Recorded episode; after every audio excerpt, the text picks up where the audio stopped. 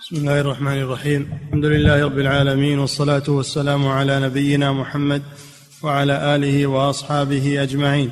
أما بعد قال المؤلف رحمه الله تعالى باب صفة صلاة النبي صلى الله عليه وسلم. بسم الله الرحمن الرحيم.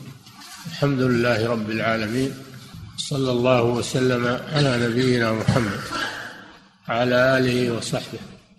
قال رحمه الله باب صفة صلاة النبي صلى الله عليه وسلم. أي الكيفية التي كان صلى الله عليه وسلم يؤدي الصلاة بها وذلك حسب ما جاء في الأحاديث الصحيحة الثابتة عنه صلى الله عليه وسلم. وقد قال صلى الله عليه وسلم صلوا كما رأيتموني أصلي فهذا فيه دليل على أن الواجب على المسلم أن يصلي على الصفة التي كان صلى الله عليه وسلم يصليها. عملا بقوله تعالى لقد كان لكم في رسول الله أسوة حسنة فهو القدوة عليه الصلاة والسلام. وهذا مثل قوله صلى الله عليه وسلم في الحج خذوا عني مناسككم فنحن نؤدي العبادات على الصفة التي كان رسول الله صلى الله عليه وسلم يؤديها. هذا هو الاستنان بسنته.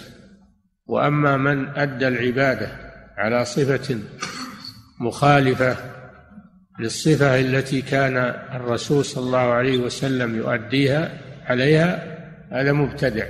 قوله صلى الله عليه وسلم من عمل عملا ليس عليه أمرنا فهو رد.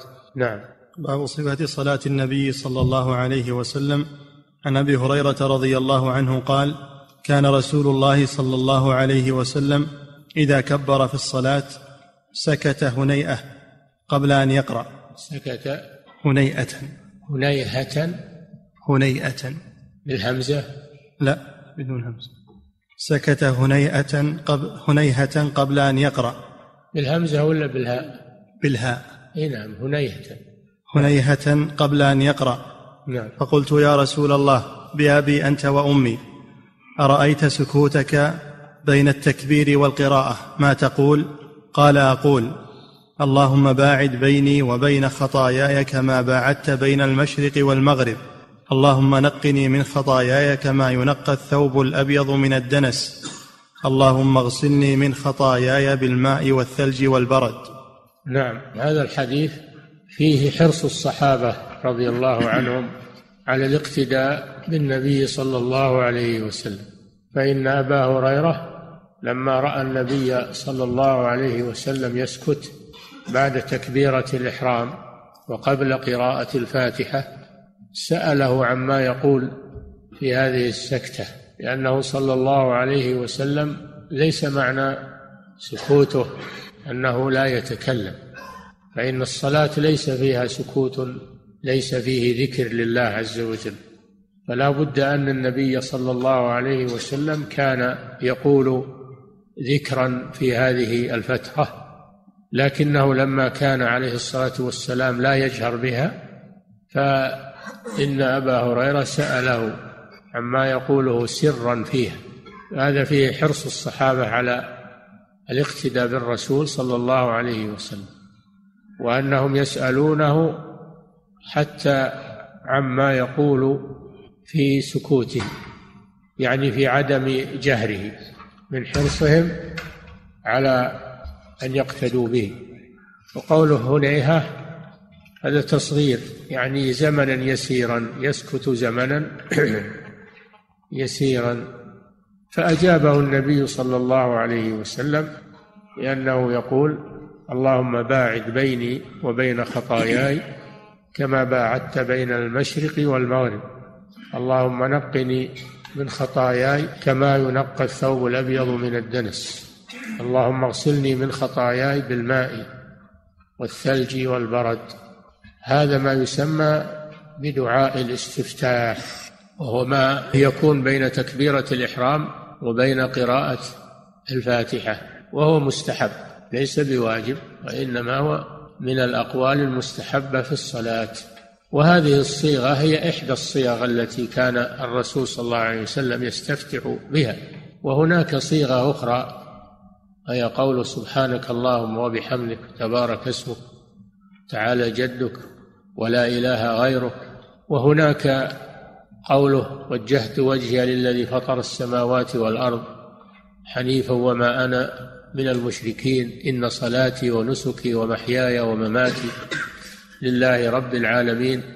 وهناك قوله اللهم رب جبرائيل وميكائيل وإسرافيل فاطر السماوات والأرض عالم الغيب والشهادة أنت تحكم بين عبادك فيما كانوا فيه يختلفون اهدني لما اختلف فيه من الحق بإذنك.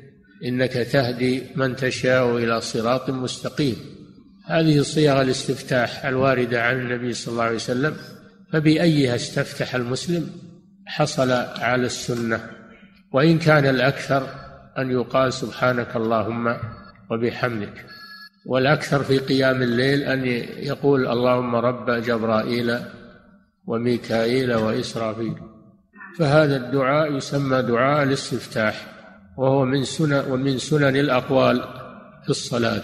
وقوله إذا كبر هذا فيه دليل على تكبيرة الإحرام وأن تكبيرة الإحرام هي أول ما يقوله المصلي يستفتح بها الصلاة وأنها بلفظ التكبير. ولو قال غير التكبير من أنواع الذكر لم تصح صلاته. لو قال سبحان الله أو الحمد لله أو غير ذلك من أنواع الذكر لم لم يكفي هذا عن تكبيرة الإحرام يعني يقول الله أكبر. نعم.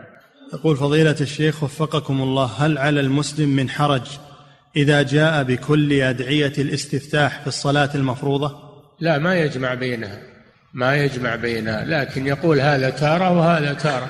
أما الجمع بينها في صلاة واحدة فهذا غير مشروع. لأن النبي صلى الله عليه وسلم ما كان يجمع بينها وإنما كان يقول هذا تارة ويقول هذا تارة. نعم. يقول فضيلة الشيخ وفقكم الله جمع أهل العلم صفة صلاة النبي صلى الله عليه وسلم في رسائل ولكن يوجد اختلاف في بعض السنن في هذه الصفات فما فما موقف طالب العلم أمام هذه الاختلافات؟ هل يجمع بينها أم يلتزم صفة واحدة منها؟ طالب العلم عليه أن يتبع الدليل. إذا حصل اختلاف يشوف اللي معه الدليل من الأقوال ويأخذ به. هذا طالب العلم. أما العامي فإذا حصل اختلاف يسأل من يثق بعلمه ودينه ويأخذ بما يفتيه. نعم.